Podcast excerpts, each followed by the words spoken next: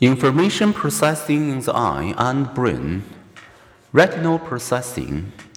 How do the rods and cones process information and what is the path information travels from the eye to the brain?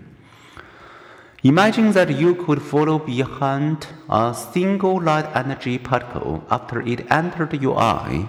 First, you would thread your way through the retina's sparse outer layer of cells.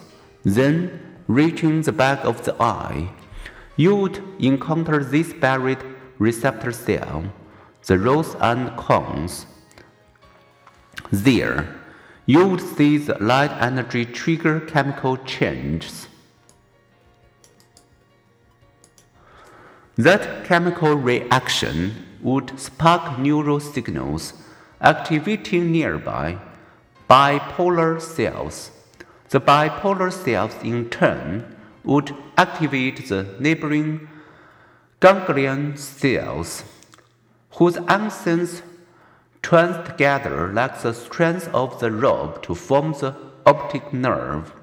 The optic nerve is an information highway to your brain, where your thalamus stands ready to distribute the information it receives from your eyes.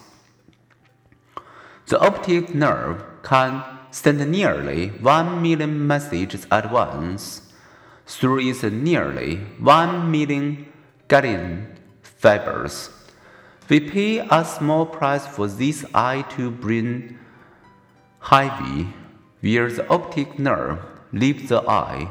There are no receptor cells, creating a blind spot. Close one's eye, you won't see a black hole, however.